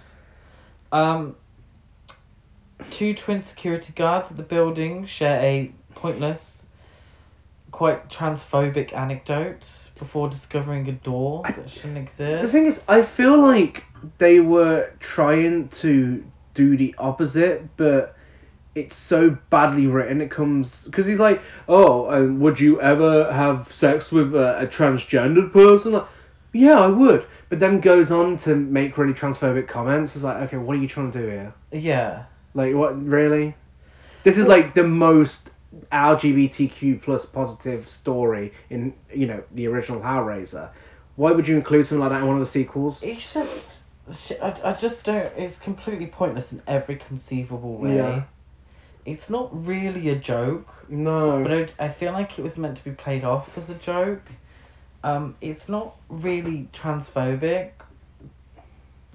but it kind of is yeah. because it's played off as a joke. It's just completely point. I, I don't understand. I really don't get it. it. Again, it's really really poor It writing. is. It is. Pinhead stroking a bird, um, and feeds it to his Cenobite What kind of bird? Like a real a bird? dove. A dove. Dove. Um, because that's edgy. Um, he feeds it to his Cenobite dog, who has the same teeth as Chatterer. Yes. Um, yeah, the twin guards. Uh, they discovered a doorway to Pinhead's hangout spot, don't they? Yeah. Uh, Pinhead grows realised they were twins again. yeah, and me. I didn't realize I that was first. so bored by this point. Oh. Pinhead grows hooks on his fingers. Oh my god, he's had his nails done, sickening, Um, looking very glam. yeah, he starts to cut down Angelique's chest. The security guards agree that they'll stick together forever. And that um, graduation song starts playing. Oh, shut up. um, they find uh, Pinhead and they say, Don't make us put some pain on you. So Pinhead delivers a big monologue, and you know I've got every word here. He says, Pain. How dare you use that word? What you think of as pain is only a shadow, pain as a face. Allow me to show it to you, gentlemen. I am pain. That might have meant something, you know, three films ago when you actually were scary. Um, It's just a bit cringe now, it's like, oh, Pinhead saying something provocative again. Oh, oh bloody hell. Blah, blah, Um, blah, pain. he's got blah, blah, hooks blah, on his fingers now. Uh, he then, after they said, we'll stick together forever, he joins them together into one Cenobite because that's where we're at now. Well, like, screw it. It's like screwing. It's actually quite a good effect. Oh, yeah, no. Uh, the, the practical effects are great. Yeah, the only thing stopping this film from Half getting star. half a star is the effects. They are pretty good. Um, Uh, uh, yeah, go on. Yeah, Angelique and Pinhead initially collaborate to corrupt Merchant, but Pinhead grows tired of Angelique's seductive techniques and threatens to kill Merchant's wife and child. This comes out of nowhere. Like he's like yeah. I don't know when Pinhead is angry with her or not because like when he's like, oh yes, I want hell for this, you want hell for that, whatever. Let's just kill someone. Then he's like, oh, I'm sick of you, you silly bitch. I'm gonna kill his kid now. What? Yeah. Yeah, he's. I don't get it. Whatever. I really don't give a shit. Uh, random. random cut to Merchant's son Jack being rude to his mother because he's playing with Meccano's. You know how rude that kid Yeah, I know, was? yeah. So rude. Um, then, in the grand tradition of films I've given up on, um, I've got a bullet point with the letter L. I've got another bullet point with the letter L for some reason, and a, a bullet point with daddy in quotation marks. oh, Is this this is when Pinhead- Pinhead. Okay, so I think I remember. I think I remember now. So Bobby, who's Kim Myers, she goes down a really dull, scary looking corridor to then go into the laundry room, which is really brightly lit. and like really nice. That's not a usual complaint from you. No, no, but it's the fact that so she has a really nice house, this really nice apartment. He's the number one architectural superstar in New York, and it's just this one corridor that's really dank and disgusting, but it leads to a perfectly nice room. Yeah. It's like. And she's like, oh, oh, I'm going, I'm off to the laundry room. Oh, oh no. What film did we watch recently where they did that and I was ridiculous? Know. like the the girl was acting as if oh what was the fi- was it podcast I think it was a podcast Film. film. where she was walk just walking in general nothing had happened that she nothing had happened to her in her life she lived a perfectly nice life but just because she was walking down one corridor and happened to be in a horror film that she was acting as if she was being followed I was. Uh, what film was it? What film was it? Do you you you know what I'm talking about? I know what you or was mean. it Fright I, Fest I know film? what you mean. It may have been a Fright Fest It film. probably a Fright Fest film. Um, was it the House on Haunted Hill? No. no, no, but no. She literally, and then at the end, uh, she's like perfectly fine. Oh, what was it? Oh, that's gonna annoy Was it My me. Bloody Valentine? No, more recent than that. Like I feel like we've watched it within the last two weeks. And I thought it was hilarious. It's like why is she acting like this? When there was absolutely no threat whatsoever. Oh, that's gonna really bug me now because I It's know. really you I know what really I'm feel like about as well. I really feel like we discussed it on the podcast. I do feel like that. Uh, it wasn't. I know who killed me, was it? No. Ah, we're, we're height of our professionalism here. We'll Um, have to, we'll have to let you know unless someone else knows of a recent well, I don't think it's a recent film necessarily. no. but she's I was I was sat there and I was like there was absolutely no reason for her to be acting scared of anything. Wait, was it Texas Chainsaw Massacre? The Netflix. No, no, no, I don't think so. Uh, Bride of Chucky. No, no sooner than that. That's genuinely the only horror films we've watched over the last. It may not have been. Oh, I don't know. I don't know. I'll Okay, have to let you know. We won't keep you uh, bored sitting here listening to I know, other just trying to figure it figure out it out. was. Final screen. That's my final offer. No, No, I have no, it was idea. more. It was sooner than that. I That's- think it was a Fright Fest film. It may have been a Fright Fest I film. do think it was a Fright Fest film. Um. um. Yeah, we'll figure it out. It's fine. Um, having grown accustomed to a decadent life on Earth, Angelique wants no part of Hal's new fanatical um, austerity, and she intends to force Merchant to activate the Elysium configuration and destroy Hal, thus freeing her from its imperatives and completely going back on everything she said in this film so far Oh. because this film is a fucking mess. Um, yeah, so you was the laundry room, Pinhead standing there holding hands with a little boy. Um, oh yeah, yeah. and then he says, "Daddy" in a child's voice. In a child's voice, it's so stupid. They're trying to go for something, and it just it really looks ridiculous. yeah, and sounds ridiculous. Um, yeah, yeah. I, I genuinely, I genuinely stopped giving a shit. I really did. Um, what even happens after that? I don't fucking I mean, uh, you know, in any other film that would probably be quite intense. You know, Pinhead's got a child or. He's about to, you know, murder a Have child. we even seen this child before this point? I mean, the the wife Bobby had like two lines of dialogue. Mm. absolutely ridiculous. Um, they go. t- He goes to. So Merchant goes to save his wife and kid. Uh huh. Um, Pinhead kills Merchant, doesn't he? Yeah. Um, in a really good effect, Uh-huh. like cutting his head off, like really good effect. Um, but Bobby opens Angelique's lament configuration, Mm-hmm. sending Pinhead and Angelique back to hell, Yes, and his So- dog as well. and his dog. Oh yeah, the dog explodes, doesn't it? no, that's later on in the film. It goes back to oh, hell first. Oh, fuck's sake. Um. So yeah, why Bobby knows what to do? No idea. Yeah, She she did her research. she has she seen the other films um because She she genuinely she just knows how to send him back to hell. Exactly what to do. It feels like this middle section is, well, all three sections feel like they could have been a fully formed film. You could have had three Yeah. films in the Hellraiser franchise. You know, um, with this one film, so they all feel Mm-hmm. ridiculously underdeveloped. Yeah. Characters are ridiculously underdeveloped, particularly Bobby. Yeah. Um, and it feels unfinished and rushed Mm-hmm. and just really, really shit. I'll be this point I was like, I really don't care because you've fucked up two stories now. Yeah. And I know you're gonna fuck up the third one. Yeah, and this is honestly this could be the worst one. Um, Yeah. The future one, where it should have been the most fun because it's Pinhead in space. Exactly. Come on, it writes itself. Yeah. Even if it's shit, it should be entertaining.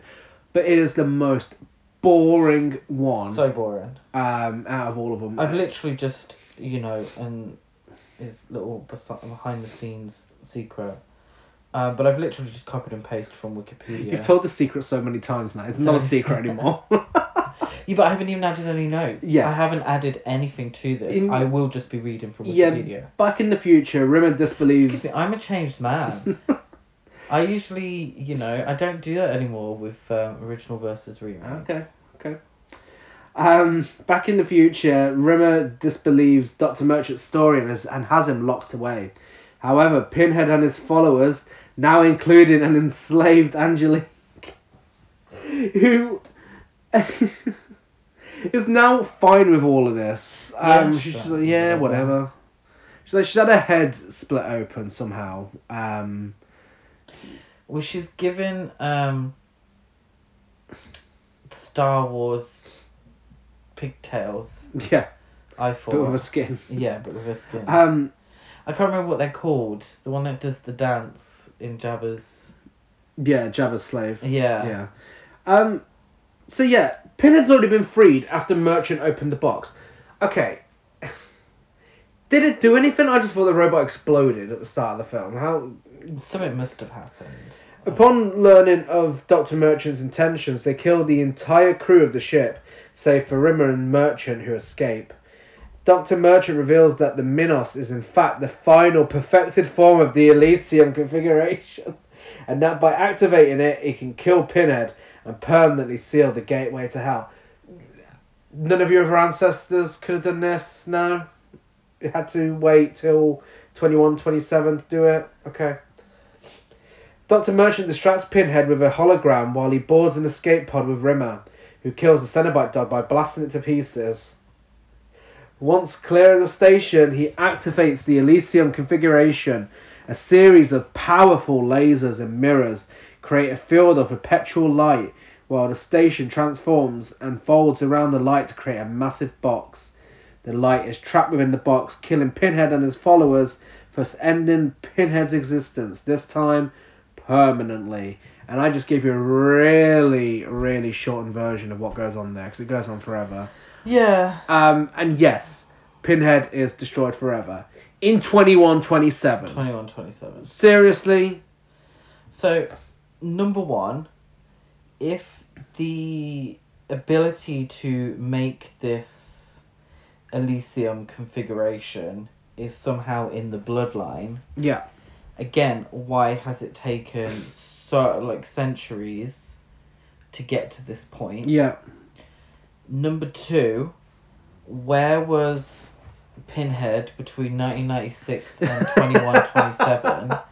like, if nothing happened in between that was good enough for Yeah. a story, if nothing happened in between that was good enough for a story, then surely just leave the fucking box alone. Yeah. Like, why are you messing about? Why are you bringing it back? Just leave him there. That's it. Number three, if Merchant has released evil at the beginning of the story, why the long winded stories? Mm. Like, surely if Rimmer was going to believe, you know, any of the stories, they would. excuse me. She would have believed a shortened version. Yeah. Also, like, like we've just watched it, and surely to re, to tell that story out loud must be really long winded. Yeah. It's like, why are they not dead already? yeah. if, if if if Pinhead is just going around this space station, Yeah. then why are they not dead already? Because we know from previous films and you know this film that he can just conjure up whatever he wants It's true. he wants. Also, why are they forgetting the premise of the first two films? Yeah. This was not the point of Pinhead. no. Literally, they only bug the people who open the box and anyone who gets in the way. Why is he going around killing an entire space station like he's a slasher villain? Like that's not the point. Yeah. That's not what Hellraiser is. It, it's so dumb, and it really it assumes its audience are dumb as well. So oh, you can't understand the complex nature of the first two films. So here's a uh, really dumbed down slasher film for you, um, but with loads of boring ramblings about good and evil and whatever the fuck they're going on about. I gave up. I really, I, it's one of the films, and I, even though I knew we were gonna have to spend time discussing it, i, I gave up. I was like, I don't care. Yeah, it's it's all downhill from here. I mean, the thing is, you know, Hellraiser three wasn't good, uh, but it's it looks like Well, a fucking. as dull as this. It looks like a masterpiece compared to this. It's dull, boring, lifeless, um, completely wasted opportunity as well because yeah, there was some half decent ideas that were just really mishandled. yeah, But dull as dishwater, really, really boring. yeah, Which is, for me, as you know, unforgivable. yeah. Can't say we But the, recommend. the it. effects were alright. The effects were Yeah, Watch um like a kill count or something. Yeah. Yeah, enjoy that. um, but yes, with these Hellraiser films, we're not here to recommend anything past two, but you know we're here to discuss them for you, so you don't sit through them. Let us know on social media which one you prefer. I think we already know the answer. Uh, we're Horror Cult Trash over on Facebook and Instagram, Horror Trash on Twitter. I'm Dead at Gaz92 on Letterboxd, Gazmo205 on Instagram, and GazCruise92 on Twitter. I'm Chris Barker eight two three on Instagram and Letterboxd. Uh, give us a rate, review, and subscribe on iTunes, like a follow on everything else. If you Rate know what film we're talking about, the way she randomly is scared walking down a corridor, please let us know. Yeah, wow, I mean, it could be a long list. Because that really. will be our topic of conversation for the rest of this evening. Um, so we've got a lot coming up for you guys. So I hope you're not sick of our voices yet. Uh, Friday, it's original versus remake time, and we're discussing both versions of Child's Play. Yes. Uh, week today, Tuesday, we will be back kicking off April with more 90s horror, an American werewolf in Paris. The nineties really, and it's something I actually really need to mention. Wait, actually. no, we'll still be in March. Oh, will we? We'll still be in March. The nineties was a dire time for horror. Yeah. From really these two films, Halloween six, you know, you can really because obviously I was too young at the time. I didn't realise how much of a cultural reset Scream was. Yeah. But the more of these films I'm watching, you know, they're light years apart Mhm. of really dire film like Yeah. Hellraiser four is light years removed from Scream. Yeah. You know, and it's it's shocking really because I didn't really know at the time, and I've I've never really felt compelled to watch Pinhead in Space. Um, and I won't be compelled to watch it again, but I just wanted to add that because Yeah. I think an American Werewolf in Paris is very much in keeping with that. Nineties was a uh, very dry decade for a lot of horror, but then some real standouts. An American Werewolf in Paris, I kind of feel like that was maybe post Scream. It was, it was 1997. Oh, was it really? Yeah, you can tell in the film. Yeah, it's a Oh, post- can you really? Yeah. Oh dear. Um, but also, uh, we will also be appearing as special guests on Life's Better Song podcast discussing Voyage of the Rock Aliens. Yeah, really excited for that. I love being invited onto other people's podcasts Yes. and uh, um it's a Pia Zadora film. That's all I really know so far. It's a musical, obviously. Um, it has been on the watch list for a while. I think it's very on brand for us. Yeah. Um, so I'm very excited to discuss that Yes. with uh, but a song. Life's a better song. Life's a song. I Um, said that like butter song, like a song about butter. I do Um, apologise. My I'm pronunciation. not sure when that'll be released, but we'll keep you updated on here in the Yes. socials. And until then, we'll see you on Friday. Bye.